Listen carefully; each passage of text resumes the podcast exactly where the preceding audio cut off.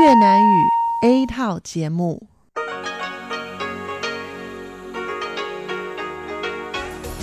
Đây là Đài Phát thanh Quốc tế Đài Loan rờ tê i.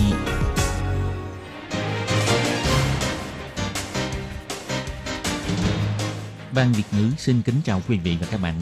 Đây là chương trình Việt ngữ Đài Phát thanh rờ tê i được truyền đi từ Đài Loan. Thúy Anh xin kính chào quý vị và các bạn. Chào mừng các bạn đến với chương trình phát thanh của Ban Việt ngữ Đài Phát thanh Quốc tế rờ tê i ngày hôm nay. Kính thưa quý vị và các bạn, hôm nay là thứ Sáu, ngày mười tám tháng một năm hai nghìn không trăm mười chín, tức nhằm ngày mười ba tháng mười hai năm Mậu Tuất.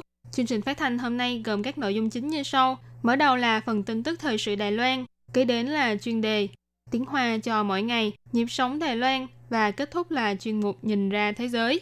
Để mở đầu chương trình, Thúy Anh xin được gửi đến quý vị và các bạn phần tin tức thời sự Đài Loan. Mời các bạn cùng lắng nghe nội dung tóm lược. Tổ thúc đẩy quyền lợi và phúc lợi trẻ em xây dựng các trung tâm phục vụ phúc lợi xã hội quan tâm trẻ em. Khi chính trị gia là người nổi tiếng thì sao? Theo Thủ tướng Tô Trinh Sương thì trọng tâm cũng vẫn là thái độ và chính sách. Xe máy điện sẽ bán chạy nhất năm, Bộ Kinh tế ước tính năm nay cấp tiền hỗ trợ cho người dân tăng vượt tám mươi nghìn chiếc xe. Nghiên cứu khoa học phát hiện nồng độ glycohemoglobin có liên quan đến tốc độ lão hóa. Khánh thành trung tâm thí nghiệm động vật cấp quốc gia, hằng nhiệt suốt bốn mùa và chịu được động đất. Thời tiết ngày mười tám tháng một, sáng sớm lạnh và khô, ban ngày ấm áp. Và sau đây mời các bạn cùng lắng nghe nội dung chi tiết. Gần đây liên tiếp xảy ra nhiều vụ bạo hành trẻ em, nên việc bảo vệ quyền lợi trẻ em đang là vấn đề được nhiều người thảo luận. Sáng ngày mười tám tháng một, đại diện của Tổ thúc đẩy quyền lợi và phúc lợi cho nhi đồng và thiếu niên thuộc Viện Hành Chính, đồng thời là Ủy viên Chính vụ ông Lâm Văn Ức bày tỏ, trước đây các cơ chế bảo vệ trẻ em đều là can thiệp khi sự việc đã xảy ra mà không có biện pháp phòng tránh từ trước, do đó nhằm tránh cho bi kịch xảy ra lần nữa, Viện Hành Chính sẽ bù đắp lại những lỗ hổng trong mạng lưới an toàn xã hội, đẩy nhanh tốc độ thành lập các trung tâm phục vụ phúc lợi xã hội, kết hợp giáo dục, chính sách dân sự, y tế vân vân, toàn lực giúp đỡ những gia đình có hoàn cảnh đặc biệt để không xảy ra thêm các sự kiện bạo hành ngược đãi trẻ em. Đối với việc liên tiếp xảy ra các vụ án ngược đãi trẻ em, ông Lâm Văn Ức cho biết, từ khi nhậm chức, Tổng thống Thái Anh Văn đã thúc đẩy mạng lưới an toàn xã hội, thay đổi mô hình làm việc cũ là tiếp nhận và giúp đỡ trẻ em bị hại sau khi nhận được thông báo tại Trung tâm Phòng chống bạo lực gia đình và xâm hại tình dục, thay vào đó là sẽ chú trọng hơn ở mảng phòng tránh bạo lực từ trước. Ông Lâm Văn Ức cũng cho hay, dưới khái niệm của mạng lưới an toàn xã hội, chính phủ đã phân bố và xây dựng các trung tâm phục vụ phúc lợi xã hội tại các địa phương, nhưng nguồn kinh phí và nhân lực có hạn nên tốc độ thực hiện chưa cao. Hiện tại có khoảng một trăm hai mươi trung tâm. Ông hy vọng trong tương lai gần có thể nhanh chóng đạt đến một trăm sáu mươi trung tâm, ông Lâm Văn Ức nói. một trăm hai mươi trung tâm vẫn là chưa đủ. Chúng tôi hy vọng cứ một trăm năm mươi nghìn người là có một trung tâm phục vụ phúc lợi xã hội, tức là cần khoảng một trăm năm mươi hoặc một trăm sáu mươi trung tâm mới đủ. Hiện tại chúng tôi còn thiếu từ ba mươi đến bốn mươi trung tâm. Năm ngoái đã tăng thêm mười bốn trung tâm, hy vọng mỗi năm có thể tăng khoảng mười trụ sở. Còn về nhân viên công tác xã hội cũng không đủ. Năm ngoái đã tăng thêm ba trăm hai mươi sáu người, năm nay chúng tôi sẽ tiếp tục chiêu mộ thêm, hy vọng có thể đạt đến ba nghìn người. Theo thống kê, đại đa số những vụ án bạo hành trẻ em đều là từ những gia đình có hoàn cảnh đặc biệt, ví dụ như bố mẹ thất nghiệp thường xuyên, bệnh tật, nghiện ngập hay có người thân tàn tật. Ngoài ra, bố hoặc mẹ trẻ với tâm sinh lý phát triển chưa toàn diện cũng là một trong những nguyên nhân khiến cho trẻ em phải sống trong hoàn cảnh gia đình không ổn định và vô cùng hỗn loạn. Trung tâm phục vụ phúc lợi xã hội là hệ thống thông tin kết hợp trường học, y tế, dân sự, vân vân, nắm bắt tình hình của những gia đình có hoàn cảnh đặc biệt từ mọi mặt. Đợi đến sau khi mạng lưới an toàn xã hội được hoàn tất, chỉ cần bất kỳ hệ thống nào phát hiện trường hợp có khả năng xảy ra bạo hành, sẽ lập tức kết nối với mạng lưới thông tin liên đơn vị do chính quyền địa phương lập ra, hỗ trợ các đơn vị trong việc phòng tránh và can thiệp. Ông Lâm Văn Ức chỉ ra, hiện tại sẽ ưu tiên xây dựng trung tâm phục vụ phúc lợi xã hội ở địa bàn các huyện thành nghèo khó và vùng sâu vùng xa, hy vọng có thể nhanh chóng mở rộng ra cả nước. Ông bày tỏ, từ khi bắt đầu hệ thống thông tin liên mạng vào tháng hai năm ngoái, những khu vực đã thực thi như thành phố Đài Bắc, Đào Viên và Hòa Liên đều có thành quả tích cực. Ông hy vọng sau khi hệ thống mạng lưới được hoàn thiện sẽ giảm được lượng lớn các vụ án bạo hành và ngược đãi trẻ em trong tương lai. Sáng ngày mười bảy tháng một, ông Lâm Văn Ức cũng báo cáo tại Viện Hành Chính về việc sửa chữa lỗ hổng trong mạng lưới an toàn xã hội. Ông nhấn mạnh đây là việc làm cấp thiết nhất hiện nay. Thủ tướng Tô Trinh Sương cũng trả lời sẽ nhanh chóng kiểm điểm thiếu sót và đẩy nhanh tốc độ xây dựng các trung tâm phục vụ phúc lợi xã hội trong thời gian ngắn. Từ sau khi nhậm chức đến nay, Thủ tướng Tô Trinh Sương luôn nhấn mạnh phải gần gũi với dân. Ông cũng thường xuyên cập nhật trạng thái và đăng hình ảnh trên Facebook của mình. Còn Tổng thống Thái Anh Văn thì hôm qua vừa xuất hiện tại khu Tây Môn Đinh để ăn phá lấu, uống trà sữa trân châu. Bộ trưởng Bộ Lao động ông Hứa Minh Xuân thì livestream hát karaoke. Những đề tài này đều trở thành câu chuyện gây xôn xao cư dân mạng. Việc các nhà chính trị tích cực tiếp thị hình ảnh của mình trên các trang mạng xã hội đã trở thành trào lưu. Các học giả lo lắng khi những nhân vật chính trị trở thành người nổi tiếng trên mạng có thể khiến cho truyền thông không còn đi sâu vào tìm hiểu vấn đề chính trị. Việc tuyên truyền chính sách cũng trở nên nông cạn và quá đi sâu vào cách quảng bá chiến thuật mà bỏ qua phương hướng chiến lược, không nhìn thấy được triển vọng của chính sách. Ngày mười tám tháng một, Thủ tướng Tô Trinh Sương khi trả lời phỏng vấn cho hay, thời đại bây giờ đã khác, chính phủ phải để cho người dân biết mình đã làm gì. Internet chỉ là một trong số những công cụ truyền tải thông tin, quan trọng là thay đổi thái độ và cải thiện cách thực hiện, ông Tô Trinh Sương nói. Cho nên một mặt chúng ta cần phải tiếp cận với người dân hơn, nhưng trong cùng một thời điểm thì không thể đến được nhiều nơi. Thông qua Internet, người dân Đài Loan đều có thể biết được những thông tin này. Đây cũng là cách để chính phủ báo cáo với người dân, chịu trách nhiệm với người dân. Đó chỉ là một công cụ thông tin, quan trọng hơn vẫn là nội dung và thái độ. Hôm nay, Thủ tướng Tô Trinh Sương cùng thị trưởng thành phố Tân Bắc ông Hầu Hữu Nghi cùng đi thị sát tại vịnh Trung Châu Sa Chu tại khu Kim Sơn, cùng thương thảo làm sao để vịnh này trở thành cứ điểm cho môn thể thao lướt sóng, để dẫn theo sự phát triển của ngành du lịch nơi đây. Đây cũng là một trong những chính kiến của ông Tô Trinh Sương khi tranh chức thị trưởng Tân Bắc. Hiện tại, ông Hầu Hữu Nghi đã tiếp nạp ý tưởng của Thủ tướng Tô Trinh Sương vào dự án du lịch mới.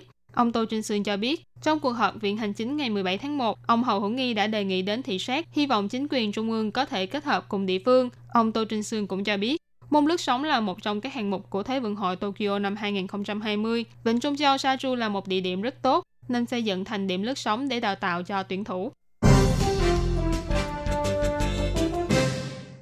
Năm nay, Bộ Kinh tế Đài Loan lập ngân sách hỗ trợ mua xe máy điện đạt đến sáu trăm lẻ sáu triệu đài tệ. Theo thống kê đến ngày mười tám tháng một, chính phủ đã cấp tiền hỗ trợ cho người dân mua gần năm nghìn chiếc xe máy điện. Cục Công nghiệp thuộc Bộ Kinh tế nêu ra, các hãng sản xuất đang nghiên cứu phát triển loại xe kiểu mới, dự kiến sẽ lần lượt ra mắt thị trường vào sáu tháng cuối năm. Cộng thêm trung ương và chính quyền địa phương đều thúc đẩy chính sách cấp tiền hỗ trợ mua xe máy điện, do đó có khả năng tác động số lượng xe máy điện tiếp tục tăng trưởng. Đứng trước xu hướng vận tải xanh hiện nay, hàng năm chính phủ đều soạn lập hơn một trăm triệu đài tệ để hỗ trợ cho người dân hưởng ứng mua xe máy điện.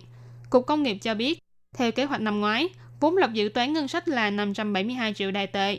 Nhưng trước xu hướng xe máy điện ngày càng bán chạy, khiến khoản tiền hỗ trợ đã bị cạn kiệt trước dự tính, nên sau đó lại tiếp tục rót thêm kinh phí là ba trăm triệu đài tệ cho dự án này. Tính tổng cộng trong năm hai không một tám, đã cấp tiền hỗ trợ cho bảy mươi tám nghìn chiếc xe máy điện, tăng trưởng gấp hai lần so với năm hai không một bảy. Có thể nói đây là một năm bùng nổ tiêu thụ mạnh mẽ của xe máy điện. Ông Đồng Kiến Cường, trưởng phòng tổ điện cơ kim loại của Cục Công nghiệp nêu ra nguyên nhân bùng nổ. Ông cho biết, có lẽ là trước và sau Tết xuất hiện tình trạng đổi xe cũ mua xe mới. Cộng thêm một số doanh nghiệp sản xuất xe máy tung ra nhiều biện pháp ưu đãi, nên khiến cho lượng tiêu thụ tăng lên. Bên cạnh đó là hiện nay các chính quyền địa phương đã ra thông báo bắt đầu cấp tiền hỗ trợ mua xe máy điện, nên nhằm tránh việc chính quyền địa phương sẽ hết hạn cấp tiền hỗ trợ vào cuối năm. Người tiêu dùng cũng hy vọng sắm trước cho mình một chiếc xe máy điện vào đầu năm mới. Từ nhiều năm nay, Khoa Nghiên cứu Sức khỏe Quần thể thuộc Viện Nghiên cứu Y tế Quốc gia đã tiến hành theo dõi và điều tra trường kỳ về vấn đề nhân tố khỏe mạnh và lão hóa ở độ tuổi trung niên của Đài Loan. Trợ lý nghiên cứu viên thuộc Khoa Nghiên cứu Sức khỏe Quần thể, ông Ngô Dịch Kim đã theo dõi hai nghìn năm trăm sáu mươi lăm người ở độ tuổi từ năm mươi lăm tuổi trở lên với các chức năng cơ thể bình thường trong vòng năm năm, ghi lại những biến đổi về sức khỏe của họ trong năm năm đó, hy vọng có thể tìm ra dấu hiệu cảnh báo về suy thoái chức năng cơ thể theo độ tuổi sớm hơn. Gần đây, nhóm nghiên cứu lần đầu tiên phát hiện tỷ lệ thoái hóa các chức năng cơ thể và nồng độ glycohemoglobin trong máu có mối liên quan với nhau. Kết quả nghiên cứu này đã được đăng tải trên tờ tạp chí Lão khoa, khoa học dược phẩm của Hiệp hội Lão khoa của Mỹ, góp phần vào việc nghiên cứu các nguyên nhân ảnh hưởng đến lão hóa sức khỏe. Ông Ngô Dịch Kim chỉ ra, glycohemoglobin vốn là một trong những hạng mục lâm sàng quan trọng khi kiểm tra sức khỏe thông thường. Chỉ số của chúng có liên quan đến nhiều chứng bệnh mãn tính như tiểu đường, bệnh tim mạch, vân vân. Nhưng nồng độ glycohemoglobin và suy thoái chức năng cơ thể khi về già có liên quan đến nhau lại là một phát hiện hoàn toàn mới. Nghiên cứu cho thấy, so với những người có nồng độ glycohemoglobin từ khoảng năm phẩy năm đến sáu phần trăm, người có nồng độ cao hơn mức này có khả năng xảy ra vấn đề về chức năng cơ thể cao hơn gấp nhiều lần.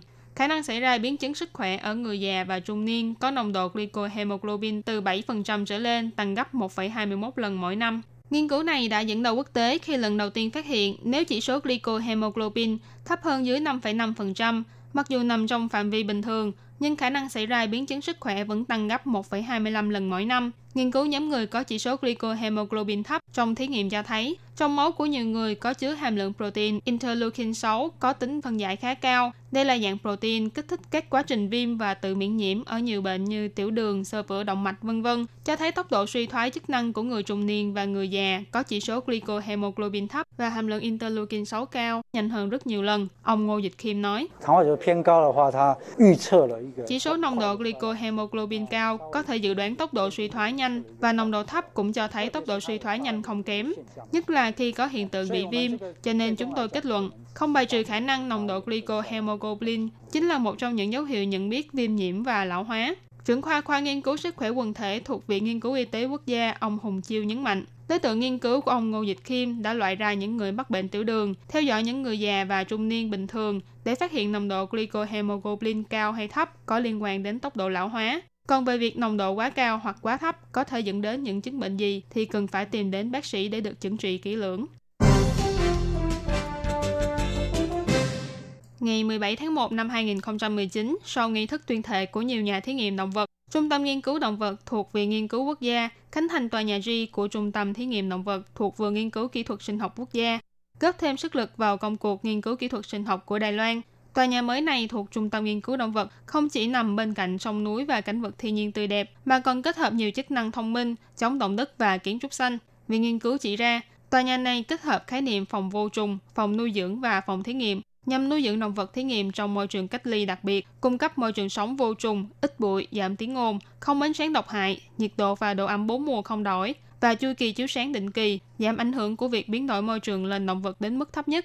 Phó chủ nhiệm Trung tâm Nghiên cứu Động vật thuộc Viện Nghiên cứu Quốc gia, ông Vương Kế Quảng nói, vì có rất nhiều động vật thí nghiệm quan trọng và quý hiếm nằm ở các đơn vị thí nghiệm khác nhau, nên gặp phải thiên tai, dịch bệnh, mất điện hay sự cố nào khác đều có thể khiến cho loài động vật đó bị mất giống. Đây là việc vô cùng nguy hiểm, cho nên tòa nhà này đã xây dựng phòng nuôi dưỡng giống, phối hợp đồng bộ với các đơn vị nghiên cứu và sản xuất trong nước, nghiên cứu phối giống, nuôi dưỡng và bảo tồn các loài động vật quý hiếm. Điều đáng chú ý hơn cả là do Đài Loan là quốc gia thường xuyên xảy ra động đất, nên tòa nhà này cũng đã khắc phục vấn đề nền đất không đủ kiên cố, xây dựng năm mươi sáu tấm đệm chống động đất và mười bộ giảm sốc, đạt đến hiệu quả động đất nhỏ không rung lắc, động đất lớn không sụp đổ. Ông Vương Cứ Quảng nói, chúng tôi học hỏi các chuyên nhà ở Trung tâm Địa chấn Quốc gia, dùng tầng B một làm cơ địa, giữa tầng B một và tầng trệt đặt thêm một lớp ngăn cách địa chấn, đảm bảo an toàn cho cả tòa nhà. Trong tương lai, tòa nhà này chủ yếu dùng để nuôi dưỡng những động vật thí nghiệm nhỏ như chuột đồng, chuột bạch, chuột lang và thỏ thí nghiệm. Những động vật này góp phần trong nghiên cứu các chứng bệnh như ung thư, hệ miễn dịch, bài tiết hay thoái hóa thần kinh, vân vân. Viện Nghiên cứu Quốc gia cũng nhấn mạnh, chỉ cần động vật khỏe mạnh, chất lượng môi trường thí nghiệm đủ tốt, thì kết quả thí nghiệm sẽ cho số liệu đáng tin cậy nhất, giúp cho nghiên cứu kỹ thuật sinh học của Đài Loan bước lên một tầm cao mới. Cục Khí tượng cho biết, sáng sớm ngày mười tám tháng một, do trời lạnh khô kèm theo hiệu ứng lạnh bức xạ cục bộ, ngoài khu vực miền Đông ra, các nơi có nhiệt độ thấp từ mười ba đến mười lăm độ. Ban ngày do không khí lạnh yếu dần cùng có ánh mặt trời, khí hậu sẽ ấm lên rõ rệt. Dự đoán nhiệt độ các nơi có thể lên đến trên hai mươi mốt độ. Khu vực Nam Trung Bộ có thể lên đến hai mươi lăm đến hai mươi bảy độ. Tuy nhiên, về đêm nhiệt độ có thể xuống còn mười sáu đến mười tám độ. Nhiệt độ ngày và đêm chênh lệch nhiều, người dân cần chú ý giữ ấm khi nhiệt độ thay đổi. Tuy thời tiết có biến chuyển tốt, nhưng trước buổi trưa, gió Đông Bắc vẫn mạnh. Từ Đài Nam trở về miền Bắc cùng Đông Bán Bộ, bán đảo Hằng Xuân và các biển đảo ngoài khơi có thể có gió mạnh từ cấp tám đến cấp mười. Khu vực ven biển sẽ có sóng lớn. Khu vực Đông Bán Bộ bao gồm Nghi Lan và Lục Đảo. Bán đảo Hằng Xuân sẽ có thể có sóng dài. Người dân hoạt động ngoài khơi hoặc gần biển cần chú ý an toàn. Cuối tuần gần khu vực Đài Loan có gió nhẹ hướng Đông, thời tiết ổn định. Trừ khu vực Đông Bán Bộ và miền núi phía Bắc có lượng mưa ít, thì các huyện thị khác đều có nắng ấm trời đẹp. Sáng sớm trời hơi lạnh, nhiệt độ ban ngày ấm áp, thích hợp đi chơi. Ngày hai mươi tháng một thì mưa phong đi qua, từ ngày hai mươi mốt trở đi, luồng không khí lạnh từ Trung Quốc tràn về, nhiệt độ miền Bắc của Đài Loan sẽ giảm dần. Theo thông tin dự báo chất lượng không khí của Sở Môi trường, hôm nay Nghi Lan và vùng Hoa Liên Đài Đông có chất lượng không khí tốt, miền Bắc, miền Trung và khu Mã Tổ Bành Hồ có cấp độ bình thường, khu Vân Lâm Gia Nghĩa Đài Nam, Cao Hùng Bình Đông và Kim Môn, chất lượng không khí đang ở cấp độ cảnh báo màu cam. Vừa rồi là phần tin tức Đài Loan do Thúy Anh biên tập và thực hiện. Cảm ơn sự chú ý lắng nghe của quý vị và các bạn. Thân ái chào tạm biệt và hẹn gặp lại.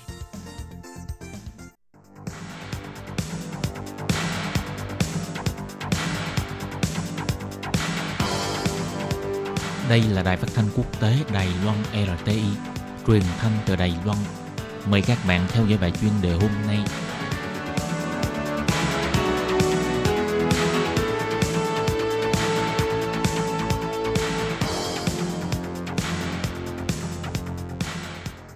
Các bạn thân mến, Hải Ly xin chào các bạn. Mời các bạn theo dõi bài chuyên đề hôm nay qua nội dung bài viết Đài Loan gia tăng ba mươi nghìn chiếc xe đạp điện mỗi năm. Trưởng ban triệu tập Đảng Sức Mạnh Thời Đại Từ Vĩnh Minh yêu cầu phải đưa xe đạp điện vào danh mục phương tiện cần quản lý. Các bạn thân mến, và bây giờ Hải Ly xin mời các bạn đến với nội dung chi tiết của bài chuyên đề hôm nay.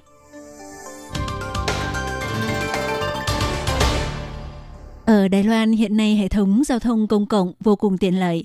Bên cạnh những phương tiện công cộng được sử dụng phổ biến, thì ngoài ra trong những năm gần đây có một phương tiện giao thông cá nhân được khá nhiều người ưa chuộng, đó là xe đạp điện. Tuy nhiên hiện cũng có nhiều điều bất cập, đặc biệt là xảy ra nhiều tai nạn trong lúc điều hành phương tiện xe đạp điện. Ngày mười tám tháng một, trưởng ban triệu tập Đảng Sức Mạnh Thời Đại ông Từ Vĩnh Minh tổ chức buổi họp báo để thảo luận vấn đề quản lý xe đạp điện. Ông Từ Vĩnh Minh nói, về hình thức bề ngoài thì xe đạp điện e-bike có một số điểm khác với xe máy và sau khi tiến hành cải trang, tốc độ có thể đạt sáu mươi ki lô mét trên giờ. Xe đạp điện không cần giấy đăng ký xe, cũng không có quy định hạn chế niên hạn sử dụng. Đi xe đạp điện không cần phải đội mũ, bảo hiểm. Mặc dù xe đạp điện hiện là loại phương tiện không ai quản lý, nhưng số vụ tai nạn lại tăng cao hàng năm, trong đó tỷ lệ gây tai nạn của người vị thành niên đạt tỷ lệ hai mươi phần trăm. Theo ông Từ Vĩnh Minh cho rằng cần phải sửa đổi luật để đưa xe đạp điện vào danh mục phương tiện giao thông cần quản lý. Theo số liệu của Sở Cảnh Chính chỉ ra, trong vòng năm năm gần đây, kể từ năm hai không một bốn đến cuối tháng mười một năm hai không một tám, số người thương vong do tai nạn khi điều khiển xe đạp điện gồm có hai mươi bảy người tử vong, sáu nghìn bốn trăm năm mươi sáu người bị thương. Theo thống kê về nguyên nhân thì có hai mươi phần trăm xảy ra tai nạn là do vi phạm quy định về nhường làn xe, còn các nguyên nhân khác chiếm bốn mươi tư phần trăm. Ngoài ra, số vụ tai nạn xe đạp điện do người điều khiển vị thành niên gây ra chiếm hai mươi phần trăm, với tổng số vụ tai nạn tính lũy kế trong vòng năm năm là một nghìn bốn trăm bốn mươi lăm vụ. Theo ông Lý Khắc Thông, Phó Giáo sư khoa Giao thông Vận tải và Lưu thông Hàng hóa, Trường Đại học Đại Giáp Đài Loan cho biết, xe đạp điện với thiết kế tương tự như xe máy điện đã thu hút bốn nhóm người sử dụng chủ yếu bao gồm nhóm người cao tuổi, khách du lịch, hôn phối hoặc lao động người nước ngoài và nhóm vị thành niên.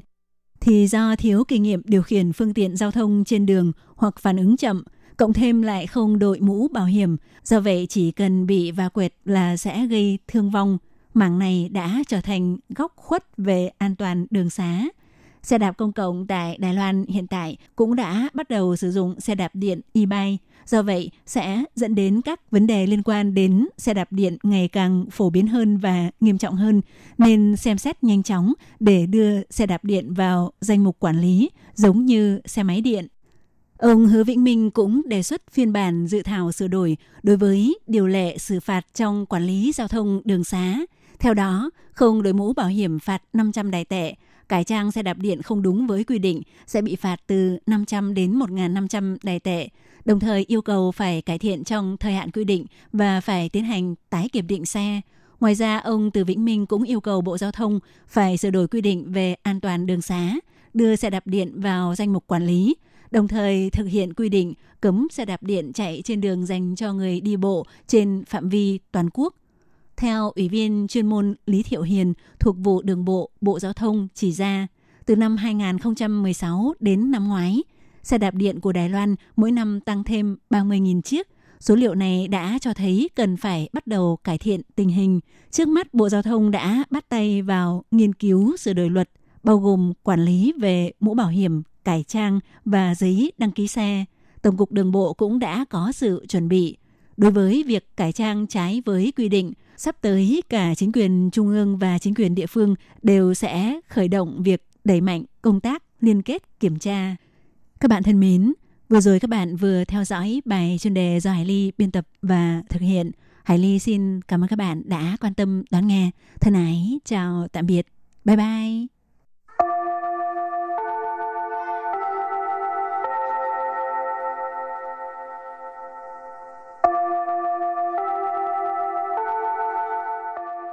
Xin mời quý vị và các bạn đến với chuyên mục Tiếng Hoa cho mỗi ngày do Hoàng Lam và Lệ Phương cùng thực hiện.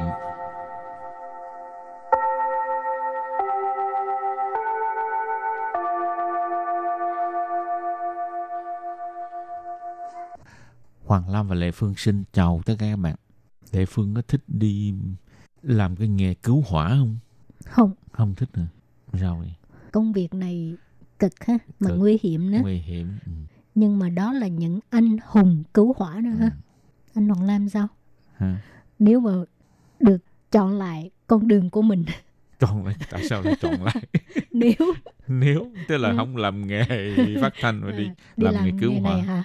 Hay là làm cảnh sát? Làm gì cũng được. Ồ, miễn sao có công việc là được ừ. rồi. Rồi, hôm không nay... Không sợ gì hết. Hôm nay mình học có liên quan tới từ nhân viên cứu hỏa. Ha? Ừ. Hảo, hôm nay chúng ta học hai câu. Câu số một. Nhân viên cứu hỏa là một nghề vất vả lại vừa nguy hiểm. Câu số hai. Làm vợ, làm con của họ, lúc nào cũng phải lo sợ. Bây giờ mời các bạn lắng nghe cô giáo đọc hai câu mẫu này bằng tiếng Hoa. 消防员是一种既辛苦又危险的职业。当他们的妻儿常常要提心吊胆。Trước tiên chúng ta học câu mẫu số một. 消防员是一种既辛苦又危险的职业. Sau đây là giải thích từ vựng câu một. 消防员. 消防员. Nhân viên cứu hỏa hay là nhân viên chữa lửa. 是 是 là 一种 一种 một loại. 记 记 tức là đá. 辛苦 辛苦 tức là vất vả, cực khổ. 又 Dù đó là lại vừa. Nguy hiểm. Nguy hiểm là nguy hiểm. Trí yê. Trí yê. Nghề nghiệp. Bây giờ ghép lại các từ này thành câu hoàn chỉnh. Mời cô giáo đọc lại câu này bằng tiếng Hoa. 消防员是一种既辛苦又危险的职业。消防员 是一种既辛苦又危险的职业. Câu này có nghĩa là nhân viên cứu hỏa là một nghề vất vả, lại vừa nguy hiểm. Và câu thứ hai, làm vợ, làm con của họ lúc nào cũng nơm nớp lo sợ. 当他们的妻儿常常要提心吊胆. Tiếp tục giải thích câu hai. 当 当 tức là làm. 他们的 他们的 của họ. 妻儿 妻 là vợ, bà xã, ở là con cái. 常常 常常 常常, lúc nào cũng. 要 要 phải. 提心吊胆 提心吊胆 lo sợ. Bây giờ ghép lại các từ này thành câu hoàn chỉnh. Mời cô giáo đọc lại câu này bằng tiếng Hoa. 当他们的妻儿常常要提心吊胆. Câu này có nghĩa là làm vợ, làm con của họ lúc nào cũng nơm nớp lo sợ. Và sau đây chúng ta bước sang phần từ vựng mở rộng.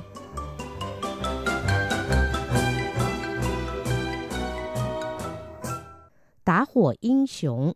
Đả hỏa anh hùng. Tá hùa in sủng tức là anh hùng cứu hỏa.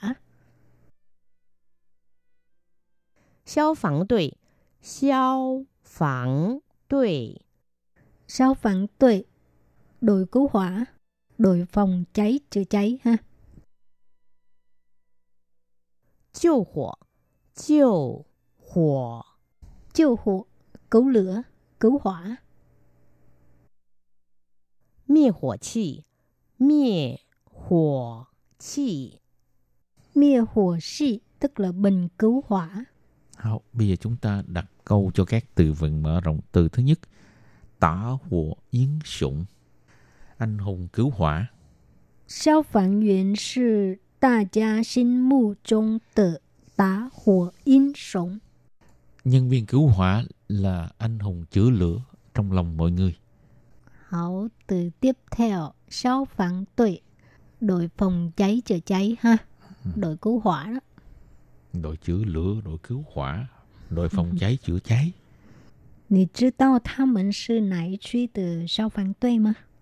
Bạn có biết là đội cứu hỏa này thuộc khu nào không? Quận nào không? Quận... An Chuy. À, Ta An Chuy là khu Đại An, tức là quận Đại An. Bạn hỏi này làm gì? Họ biểu hiện rất tốt. Ha. Hảo. Từ tiếp theo, chiêu hỏa, cứu lửa, chữa lửa, cứu hỏa. Quay tiền, quay tiền, bà sưởi nà lại, càng quay chiêu hỏa. Ừ, nhanh lên, nhanh lên, lấy nước tới dập tắt lửa. Chậm nha la. Sao rồi? Hỏa mía là. À, lửa được dập tắt rồi. Hảo, từ cuối cùng, mía hỏa xì. Nì huy dùng mía hỏa xì mà. Bạn có biết sử dụng bình chữa lửa không? Huy à? Huy à, ừ. Biết chứ. Hậu, trước khi chấm dứt bài học hôm nay, xin mời các bạn ôn tập lại hai câu mẫu.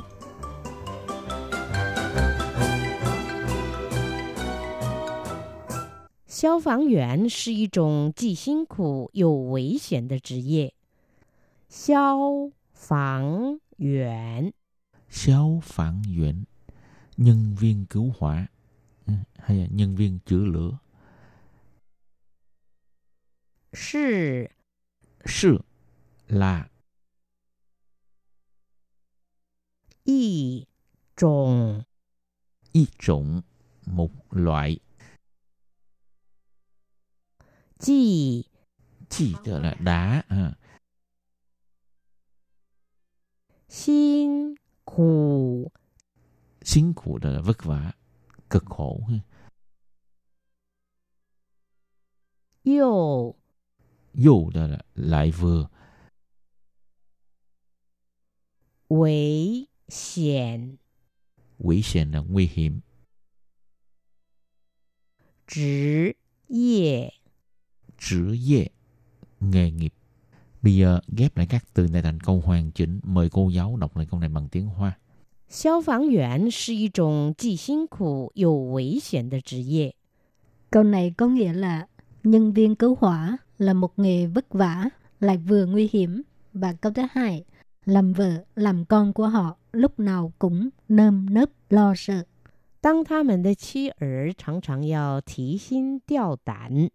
Tiếp tục giải thích câu hai. Tăng, tăng tức là làm. Tha mệnh tự, tha mệnh tự của họ. Chi ở, chi là vợ, bà xã, ở là con cái. Tráng tráng, tráng tráng lúc nào cũng. Yào, yào phải. Thí xin điao tản, thí xin điao tản lo sợ. Bây giờ ghép lại các từ này thành câu hoàn chỉnh. Mời cô giáo đọc lại câu này bằng tiếng Hoa.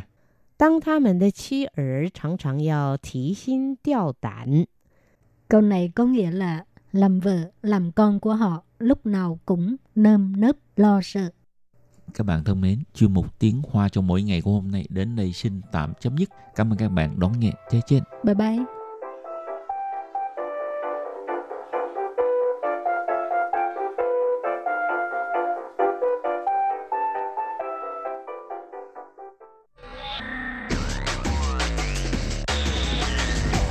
Quý vị đang đón nghe chương trình Việt ngữ tại rờ tê i, truyền thanh từ Đài Loan.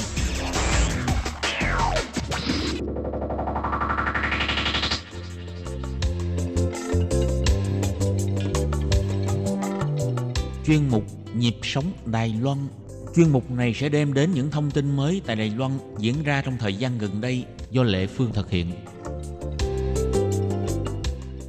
Lệ Phương xin chào các bạn, các bạn thân mến. Trong thời gian vừa qua thì chắc hẳn các bạn cũng thường xuyên có nghe tin về đoàn du khách Việt Nam sang Đài Loan du lịch và đã bỏ trốn tập thể, đúng không nào? Và cũng chính vì sự kiện đó cho nên uh, Sở Di Dân là đặc biệt thành lập tiểu tổ chuyên án để mà truy tìm những người đó. Và tiếp theo đó là đưa ra chính sách khoan hồng đối với những người cư trú quá thời hạn. Thì đây là một chính sách như thế nào? Hôm nay trong chương mục Nhịp sống Đài Loan, Lê Phương sẽ giới thiệu lại cái buổi họp báo công bố chuyên án chính sách khoan hồng đối với những người cư trú hay là đối với những người lưu trú quá thời hạn do Sở Di Dân tổ chức nhé. Xin mời các bạn đón nghe.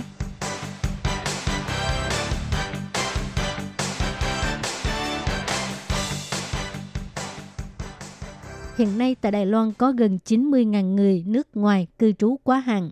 Thì vừa qua, Sở Di Dân tổ chức cuộc họp báo công bố chuyên án khoan hồng dành cho người nước ngoài cư trú hay là người nước ngoài lưu trú quá hạn ra đầu thú về nước. Ờ, các đại diện Việt Nam, Indonesia và Philippines tại Đài Loan đều đến tham dự. Lúc phát biểu, ông Khưu Phong Quang, từng giám đốc Sở Di Dân cho hay.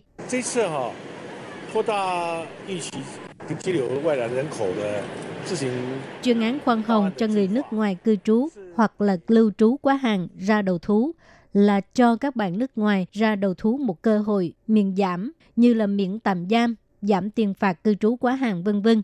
Trước đây, à, chúng tôi cũng có thực hiện một cái chương trình tương tự như vậy và cũng đã có hiệu quả rất tốt. Cho nên bây giờ chúng tôi mở rộng và vận động những lao động cư trú quá hạn ra đầu thú. Trước ngày ba mươi tháng sáu năm hai nghìn không trăm mười chín, người cư trú quá hạn ra đầu thú thì sẽ miễn tạm giam và chỉ cần nộp phạt cái à, tiền phạt cư trú quá hạn là hai nghìn Đài tệ. Nhưng chuyên án này không áp dụng đối với đối tượng du khách Việt Nam bỏ trốn tập thể trong thời gian vừa qua. Ờ, như hồi nãy Lê Phương có nói là đại diện của Việt Nam, Indonesia và Philippines tại Đài Loan đều có đến dự. Trong đó, đại diện Việt Nam là ông Nguyễn Xuân Tạo, trưởng ban quản lý lao động Việt Nam tại Đài Loan.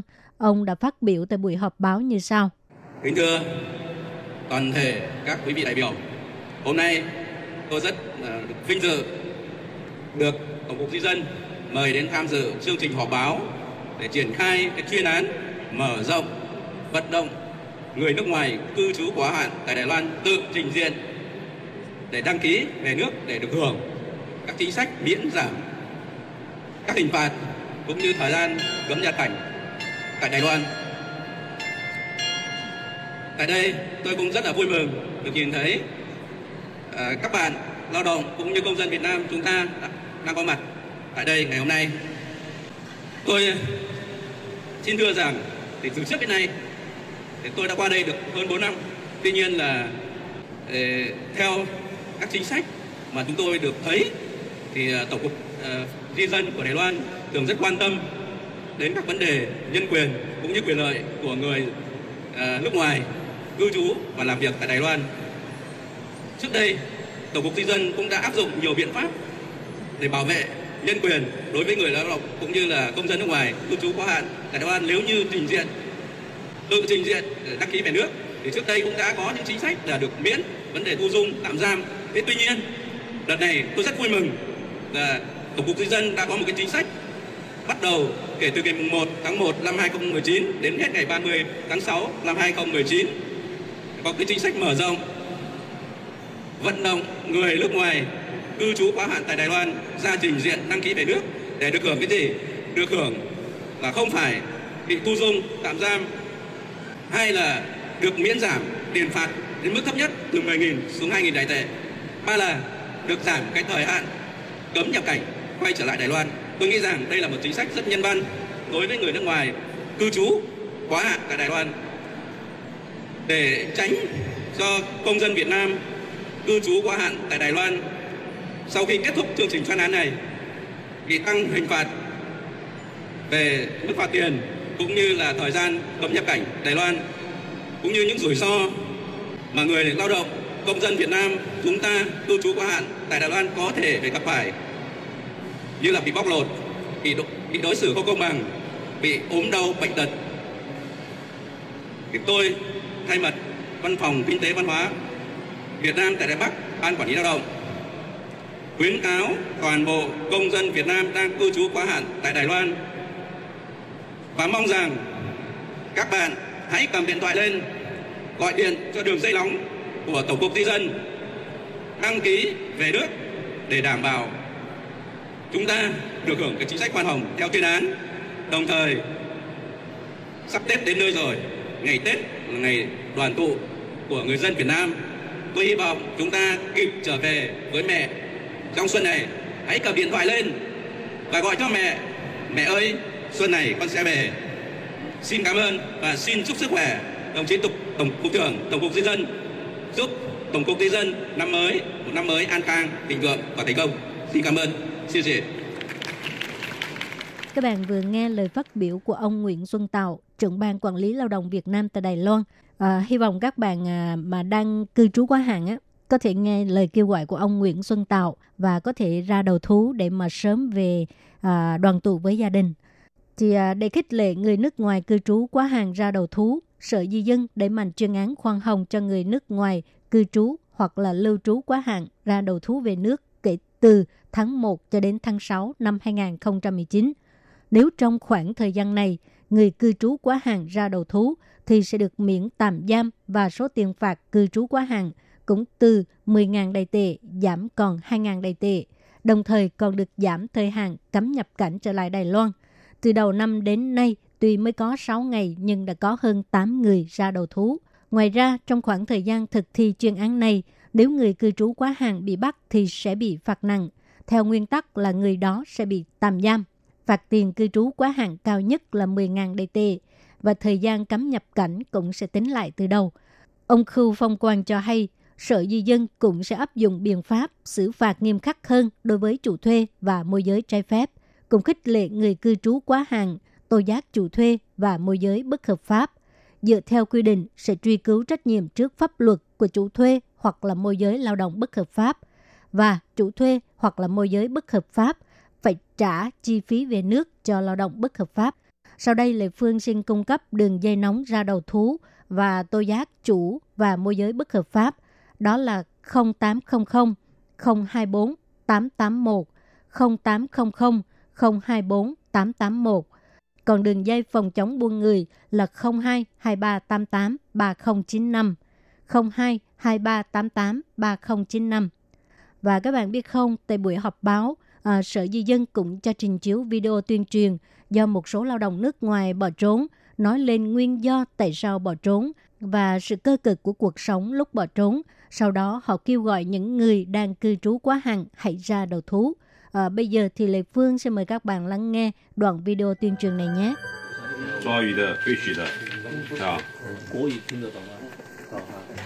สวัสดีครับผมมาทำงานไต้หวันได้นานแล้วผมได้มาทำงานก่อสร้างต่อมาผมได้คบเพื่อนผมได้รู้จักเพื่อนที่มีแท็ก Setelah beberapa bulan kemudian saya kabur diajak teman teman bilang kerja jadi kaburan gajinya lebih gede so naghahanap kami ng trabaho until now na gusto na namin umuwi kasi may, nahihirapan kami dahil walang medicine sa kung masakit ka papunta ng doktor.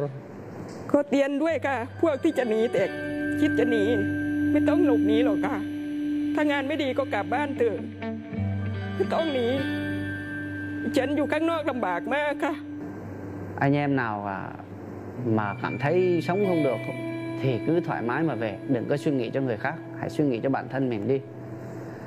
Chứ giờ mệt mỏi lắm, tôi biết các bạn có nhiều người ra ngoài làm thì ít, tiêu thì nhiều, làm thì nhiều, tiêu hết không có gửi về, mang tiếng đi nước ngoài mà rốt cuộc lại chẳng thấy khấm khá hơn ở nhà. Thôi thì anh em ạ, về thôi. Trong clip vừa rồi thì một người lao động Thái Lan cho biết à, anh đến Đài Loan làm việc trong ngành xây dựng cũng đã nhiều năm rồi.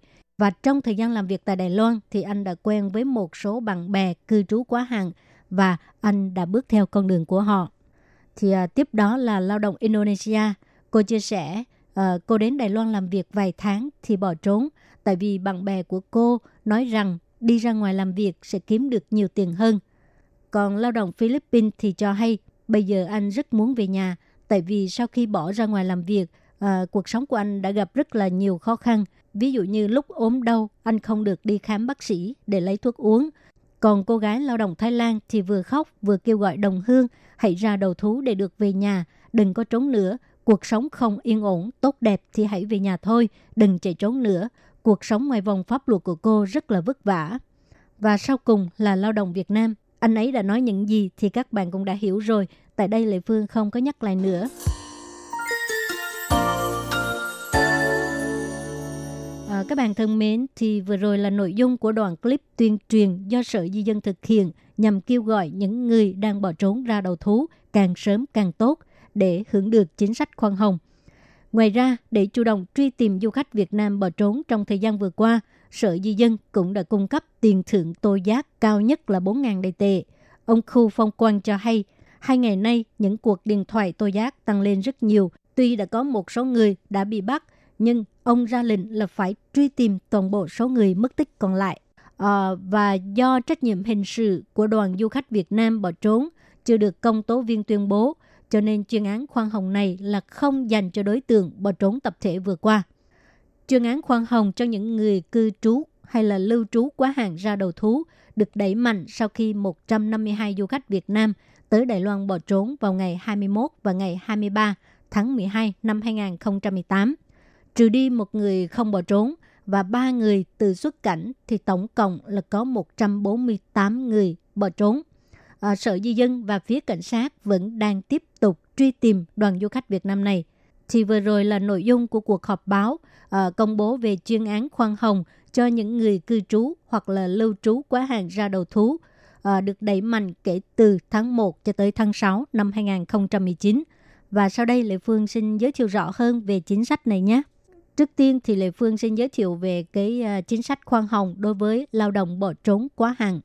Nếu như những người lao động bỏ trốn, tức là những người cư trú quá hạn này ra đầu thú trước ngày ba mươi tháng sáu năm hai nghìn không trăm mười chín thì sẽ được uh, miễn tạm giam. Và cái tiền xử phạt thì chỉ cần nộp hai nghìn đài tệ thôi. Còn uh, thời gian cấm nhập cảnh, á, nếu như mà các bạn cư trú quá hạn dưới ba năm thì sẽ được miễn cấm nhập cảnh. Còn cư trú quá hạn ba năm trở lên thì sẽ giảm cái một nửa thời gian cấm nhập cảnh. Và nếu như uh, các bạn cư trú quá hạn ba năm trở lên nhưng tố giác chủ sử dụng hoặc là môi giới phi pháp mà sau khi điều tra uh, Sở Di dân xác minh đúng sự thật và được cơ quan lao động chứng thực thì sẽ được miễn cấm nhập cảnh. Còn uh, đối tượng là lao động không bỏ trốn nhưng mà cư trú quá hạn thì cũng sẽ được miễn tạm giam và tiền xử phạt cũng là hai nghìn đài tệ. Còn à, thời gian nhập cảnh, á, nếu mà cư trú quá hạn dưới một năm thì được miễn cấm nhập cảnh. Còn nếu như các bạn không phải bỏ trốn mà là lưu trú quá hạn thì cũng sẽ được miễn tạm giam và tiền xử phạt là hai nghìn đài tệ. À, thời gian cấm nhập cảnh á, thì nếu như lưu trú quá hạn dưới một năm thì sẽ được miễn cấm nhập cảnh. Còn lưu trú quá hạn trên một năm và dưới ba năm thì giảm một nửa thời gian cấm nhập cảnh. Nhưng nếu như đứng ra tố giác chủ sử dụng hoặc là môi giới bất hợp pháp và sau khi điều tra xác minh đúng sự thật và được cơ quan lao động chứng thực thì được miễn cấm nhập cảnh. Còn nếu như lưu trú quá hạn ba năm trở lên thì sẽ được giảm một phần ba thời gian cấm nhập cảnh. Nhưng nếu tố giác chủ sử dụng hoặc là môi giới bất hợp pháp thì sau khi điều tra xác minh đúng sự thật và được cơ quan lao động chứng thực thì sẽ được giảm một nửa thời gian cấm nhập cảnh. Ok các bạn thân mến, thì vừa rồi Lê Phương đã giới thiệu về nội dung của uh, chính sách chuyên án khoan hồng đối với những người cư trú hoặc là lưu trú quá hạn, được thực thi kể từ tháng một cho đến hết ngày ba mươi tháng sáu năm hai nghìn không trăm mười chín. Và chương mục Nhịp sống Đài Loan hôm nay đến đây cũng xin tạm chấm dứt. Xin cảm ơn các bạn đã đón nghe và xin hẹn gặp lại các bạn vào tuần sau cũng trong giờ này.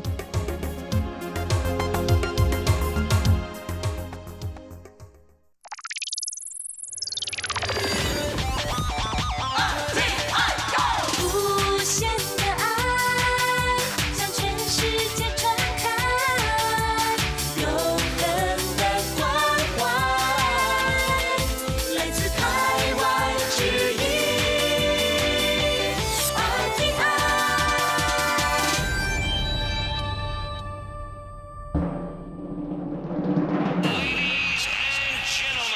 Quý vị đang đón nghe chương trình Việt ngữ Đài rờ tê i truyền thanh từ Đài Loan.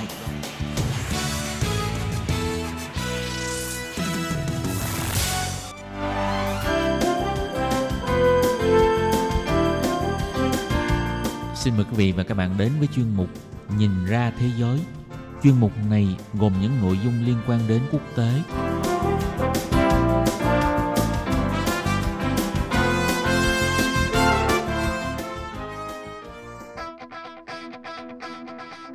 Tường Vi xin chào quý vị và các bạn. Chào mừng các bạn trở lại với chuyên mục Nhìn ra thế giới để nắm bắt được những thông tin và sự kiện chính trị quan trọng đang xảy ra khắp năm châu. Các bạn thân mến, nội dung của chuyên mục ngày hôm nay bao gồm những thông tin như sau. Mỹ đưa nhóm người xin tị nạn đầu tiên đến Mexico vào ngày hai mươi lăm tháng một. Hội nghị thượng đỉnh giữa Mỹ và Triều Tiên lần thứ hai sẽ được tổ chức vào cuối tháng hai. Đây được coi là một bước tiến tích cực trong tiến trình phi hạt nhân hóa bán đảo Triều Tiên. Mỹ và Venezuela triệu hồi nhân viên ngoại giao về nước. Cuối cùng là Liên minh châu Âu sẽ thảo luận các biện pháp trừng phạt Nga về biển Azov. Sau đây xin mời các bạn cùng theo dõi nội dung chi tiết.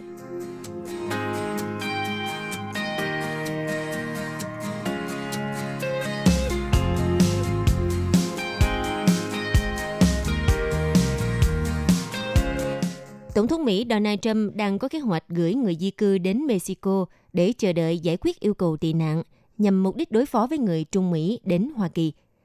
Mexico và Mỹ cũng đã tổ chức hai cuộc họp để tìm hiểu chi tiết về kế hoạch. Mexico cho biết họ sẽ không chấp nhận bất kỳ ai mang mối đe dọa trong lãnh thổ Mexico.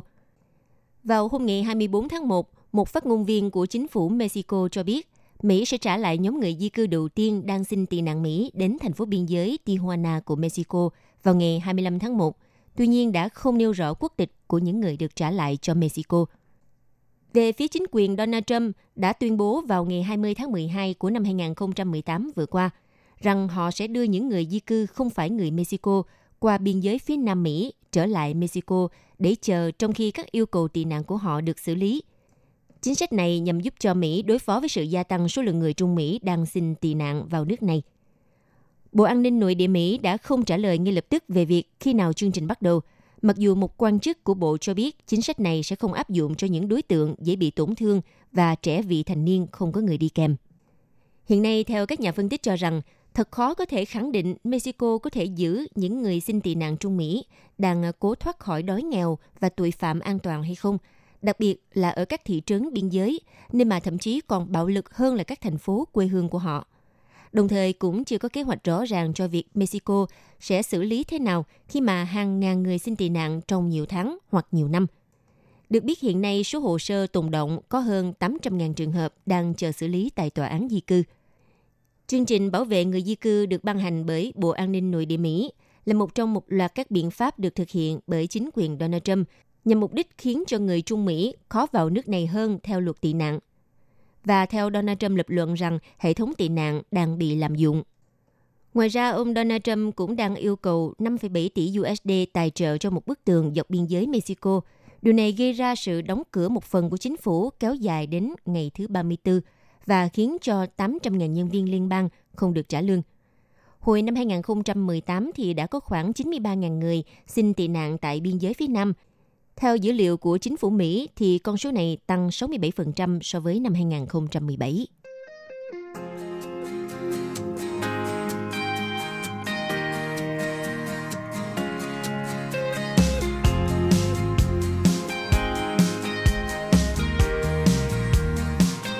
Theo Nhà Trắng cho biết, Tổng thống Mỹ Donald Trump và nhà lãnh đạo nước Cộng hòa Dân chủ Nhân dân Triều Tiên Kim Jong-un sẽ tiến hành cuộc gặp thượng đỉnh lần thứ hai vào cuối tháng hai này. Đây được coi là bước tiến tích cực trong tiến trình phi hạt nhân hóa bán đảo Triều Tiên khi mà các cuộc đàm phán Washington và Bình Nhưỡng đã lâm vào thế bế tắc trong nhiều tháng qua. Kế hoạch trên được công bố trong bối cảnh xuất hiện nhiều tiến triển khả quan trong các cuộc đàm phán Mỹ và Triều Tiên về vấn đề phi hạt nhân hóa, nhất là sau khi đặc phái viên của Triều Tiên ông Kim Jong-choi đến Washington và đã có cuộc gặp với các quan chức Mỹ. Theo Nhà Trắng cho biết, Tổng thống Donald Trump đã gặp ông Kim Jong-choi trong một tiếng rưỡi. Hai bên đã thảo luận về phi hạt nhân hóa và kế hoạch tổ chức cuộc gặp thượng đỉnh Mỹ và Triều Tiên lần thứ hai. Ngoài ra, theo Nhà Trắng cho biết thêm, ông Donald Trump đang rất trông đợi vào cuộc gặp sắp tới với Chủ tịch Kim Jong-un và đã gửi một bức thư tới nhà lãnh đạo Triều Tiên. Và đương nhiên, động thái này đã nhận được sự phản hồi tích cực từ phía Bình Nhưỡng. Theo hãng thông tấn nhà nước Triều Tiên K C N A, Chủ tịch Triều Tiên rất hài lòng khi nhận được lá thư của ông Donald Trump, đồng thời tin tưởng vào cách tiếp cận tích cực của Tổng thống Mỹ. Nhà lãnh đạo Triều Tiên Kim Jong-un còn bày tỏ thiện chí và sẵn sàng cùng Mỹ từng bước hướng đến mục tiêu chung trong cuộc gặp sắp tới. Hãng thông tấn K C N A còn cho hay, Chủ tịch Kim Jong-un đã chỉ đạo cho các nhóm làm việc của Triều Tiên chuẩn bị cho cuộc gặp thượng đỉnh Mỹ-Triều sắp tới.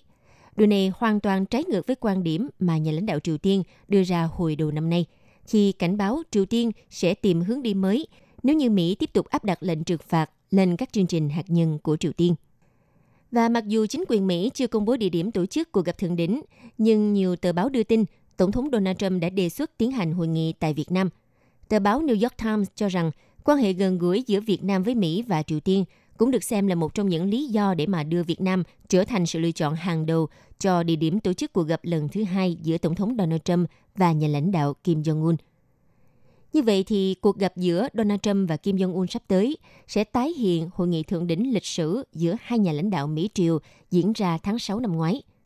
Sau cuộc gặp thượng đỉnh đầu tiên ở Singapore vào tháng sáu, hai bên đã thực hiện một số bước tiến trong thực hiện tuyên bố chung Mỹ-Triều. Đến tháng bảy năm hai không một tám, thì Bình Nhưỡng đã trao trả năm mươi lăm hài cốt lính Mỹ thiệt mạng trong chiến tranh Triều Tiên. Và Chủ tịch Kim Jong-un cũng cam kết sẽ không thử nghiệm vũ khí hạt nhân và tên lửa trong mười ba tháng. Trong thông điệp năm mới, nhà lãnh đạo Triều Tiên cho biết chính quyền Bình Nhưỡng sẽ không sản xuất hay là thử nghiệm hoặc phổ biến thêm bất cứ vũ khí hạt nhân nào. Còn về phía Mỹ thì Tổng thống Donald Trump tạm dừng các cuộc tập trận quân sự với Hàn Quốc. Tuy nhiên, tiến trình phi hạt nhân hóa đã lâm vào bế tắc khi mà các quan chức Mỹ thúc ép chính quyền Triều Tiên nghiêm túc hơn trong việc từ bỏ vũ khí hạt nhân, bằng cách là cung cấp danh sách các cơ sở sản xuất và kho cất giữ đầu đạn hạt nhân của nước này. Bình Nhưỡng lúc đó tức tối cho rằng yêu cầu này chẳng khác gì là danh sách mục tiêu, cho nên cuộc đàm phán trước kia giữa Mỹ và Triều Tiên về phi hạt nhân hóa cũng đã rơi vào thế bế tắc, khi hai bên thảo luận về việc thanh sát và xác minh tiến trình phi hạt nhân hóa. Theo các nhà phân tích cho rằng, chính quyền của ông Donald Trump đang phải chịu sức ép lớn nhằm mà đạt được tiến triển trong nỗ lực phi hạt nhân hóa bán đảo Triều Tiên, trong khi Mỹ thì đang nỗ lực làm tăng băng mối quan hệ với Triều Tiên, thì Bình Nhưỡng được cho là vẫn bí mật triển khai các chương trình phát triển hạt nhân và tên lửa mới. Như vào tháng bảy của năm hai không một tám, kênh tin tức N B C News đã dẫn nguồn tin tình báo Mỹ cho biết Triều Tiên đã tăng cường sản xuất nhiên liệu cho vũ khí hạt nhân ở nhiều cơ sở bí mật. Và những báo cáo này làm ảnh hưởng nghiêm trọng tới niềm tin vào các cuộc đàm phán đang diễn ra giữa Mỹ và Triều Tiên. Trong khi đó thì cũng có không ít quan ngại cho rằng thời điểm ấn định cuộc gặp tiếp theo giữa Donald Trump và Kim Jong-un hơi vội vã, khiến cho các nhà đàm phán của Mỹ và Triều Tiên có ít thời gian để soạn thảo thỏa thuận đầy đủ và chi tiết nhằm phá vỡ bế tắc, đặc biệt là trong bối cảnh chính phủ Mỹ đang trong tình trạng đóng cửa một phần kể từ cuối năm ngoái. Thậm chí cũng có quan ngại cho rằng Mỹ có thể vội vã đưa ra thỏa hiệp với Triều Tiên nhằm đổi lấy sự đồng thuận về phi hạt nhân hóa trên bán đảo Đông Bắc Á. Theo tờ Dong-a Ilbo của Hàn Quốc, thì Mỹ có thể đề xuất rút bớt lực lượng khỏi Hàn Quốc để mà đổi lấy việc Triều Tiên sẽ loại bỏ các tên lửa tầm xa. Nhưng viễn cảnh này sẽ đẩy các đồng minh của Mỹ trong khu vực như là Hàn Quốc và Nhật Bản đối mặt với thách thức khôn lường. Tờ Dong-a Ilbo cũng cảnh báo, một hội nghị thượng đỉnh Mỹ-Triều vội vã như vậy có thể sẽ dẫn đến sự dễ dãi nguy hiểm đối với vấn đề hạt nhân Triều Tiên. Quan ngại này không phải vô căn cứ khi mà gần đây Tổng thống Donald Trump bất ngờ tuyên bố sẽ rút hai nghìn binh sĩ khỏi Syria, bất kể sự phản đối của các đồng minh Trung Đông. Mặc dù vậy thì giới quan sát vẫn kỳ vọng cuộc gặp giữa hai nhà lãnh đạo Mỹ và Triều Tiên phần nào sẽ giúp khai thông tình thế bế tắc hiện nay. Phủ Tổng thống Hàn Quốc hy vọng cuộc gặp thượng đỉnh lần thứ hai giữa Mỹ và Triều Tiên sẽ tạo bước ngoặt mới trong nỗ lực loại bỏ vũ khí hạt nhân trên bán đảo Triều Tiên. Tuy nhiên, Bộ trưởng Ngoại giao Hàn Quốc ngài Kang Kyung-wa cho rằng cuộc gặp sắp tới cần mang lại những kết quả cụ thể hơn nhằm tạo ra những bước tiến thực sự lớn trong đàm phán hòa bình trên bán đảo Triều Tiên và phá hủy các kho vũ khí hạt nhân của Bình Nhưỡng.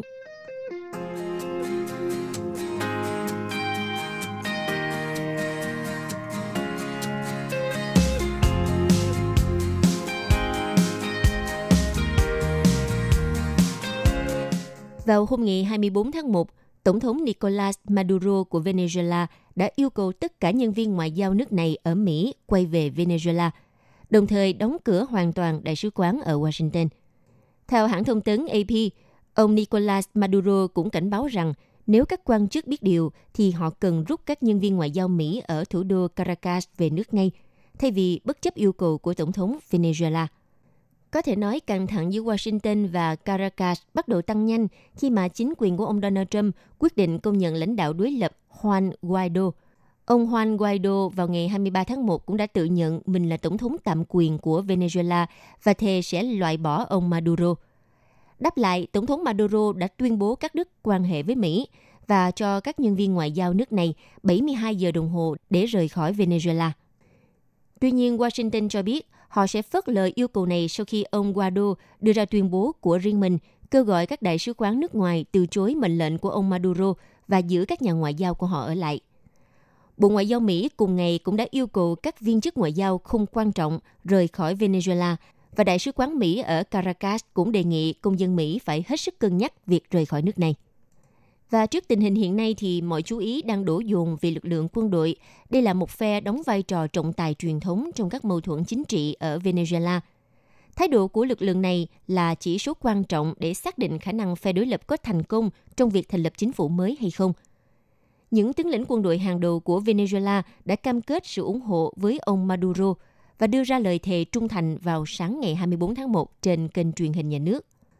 Bộ trưởng Quốc phòng Vladimir Barino Lopez, một đồng minh chủ chốt của ông Maduro, sau đó đã đưa ra tuyên bố của chính mình. Ông cho rằng nỗ lực để thành lập một chính phủ mới trên thực tế là tương tự với một cuộc đảo chính.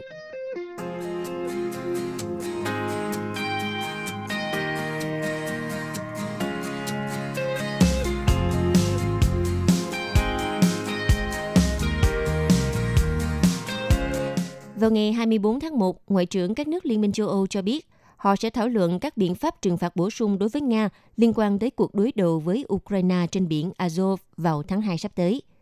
Khối này cũng sẽ đưa ra một công hàm ngoại giao phản đối tờ Moscow vào đầu tuần tới về việc Nga tiếp tục giam giữ hai mươi bốn thủy thủ Ukraine đã bị bắt trong vụ việc hồi tháng mười một năm hai nghìn không trăm mười tám. Các nước Liên minh châu Âu từ lâu đã áp dụng một đường lối cứng rắn đối với Nga, nhất là các nước Litva, Thụy Điển, Anh và Ba Lan, hiện ủng hộ đề xuất trừng phạt của các quốc gia như Đan Mạch và Slovakia. Họ cho rằng áp lực từ Pháp và Đức đối với Moscow để thả các thủy thủ không có kết quả. Berlin và Paris cũng đã góp phần vào việc đàm phán một thỏa thuận hòa bình vốn đã bị đình trệ sau khi Nga sáp nhập Crimea vào năm hai nghìn không trăm mười bốn. Vào tháng mười hai năm hai nghìn không trăm mười tám, hai nước đã phản đối các lệnh trừng phạt mới, đồng thời yêu cầu thêm thời gian để đàm phán thả các thủy thủ Ukraine. Như vậy, trước việc một tòa án Moscow đã gia hạn việc giam giữ các thủy thủ cho đến tháng tư, thì nước Đức và nước Pháp giờ đây cũng có nhiều khả năng sẽ ủng hộ các biện pháp trừng phạt bổ sung thêm đối với nước Nga.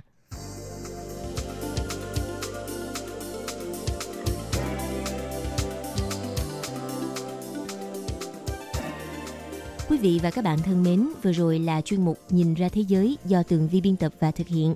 Xin cảm ơn sự chú ý lắng nghe của các bạn. Hẹn gặp lại trong chuyên mục tuần sau cũng vào giờ này. Bye bye!